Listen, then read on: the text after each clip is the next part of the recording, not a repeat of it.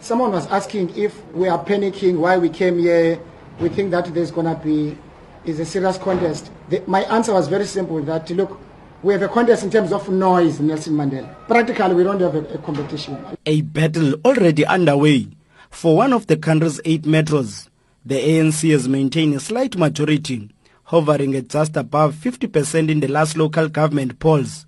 In the 2014 national polls, it dipped to below 50%, raising hopes for opposition parties. Nelson Mandela Bay Metro, which includes Port Elizabeth, Despatch and Uitenhage, is the economic hub of the Eastern Cape, home to a number of automotive industries, such as Volkswagen, General Motors and Ford. For the ANC, it has been no easy task putting out the fires from internal divisions, squabbles within the alliance and power struggles, then a plan to get its house in order, starting with disbanding the Regional Executive Committee and replacing it with Regional Task Team.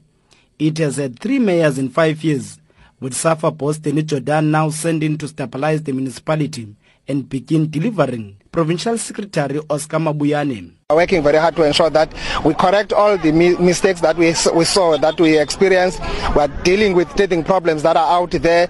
We are focusing our municipalities since the intervention that we've made here. We've really gained a lot of momentum and we're seeing a lot of positive feedback from our people. I think the leadership of the municipality is doing very good in, in terms of giving us a correct mileage that we're looking for. We are complementing that with the work that we're doing from the ANC point of view as well with the intervention that was made in the ANC. So we believe that uh, the ANC is on uh, right track and uh, we think that uh, the municipality is still within the reach and we're going to secure it.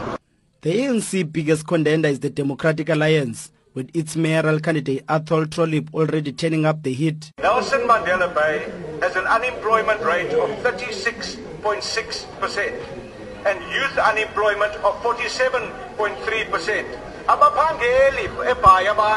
It was here that the party held its National Elective Congress that saw Helen Zille replaced by Mmusi Maimane and the beginning of their massive challenge to the ANC, buoyed by their over 40% win in the 2011 municipal elections. And Trollip hit the ground running, starting off with a 60-day visit to 60 wards. He believes the top job in the metro is theirs for the taking. DA is regarded as a party that can govern well and that does govern well and essentially that's what's going to change. And then the youth, the youth vote has shown that they're, that they're prepared to vote for the Democratic Alliance. We govern this SRC at the Nelson Mandela Metro University. We govern the SRC at the Fort Hare University. And recently we participated in the PE College SRC elections. We've never been allowed to participate there before but we won five of the 12 seats in our first effort. The ANC won six seats and the EFF won one. That shows that the youth are prepared to vote for the Democratic Alliance and I'm convinced that with their support and the support of more and more disillusioned ANC voters that we will win this municipality. While a showdown is expected between the ANC and DA, the smaller parties are also hoping to make inroads from the economic freedom fighters that have frequented the metro to the United Front formed by the country's biggest metal union, NUMSA, expected to field a candidate for the first time, while the United Democratic Movement commands some support in Transkei. Here their performance has been dismal. However, they are aiming big after they managed to snatch Ward 30 from the ANC in last year's by-elections. UDM mayoral candidate Mongameli Bobani is hopeful after this victory that they'll make inroads UDM is confident that it is indeed going to govern after these elections. We have done it in Ward 30.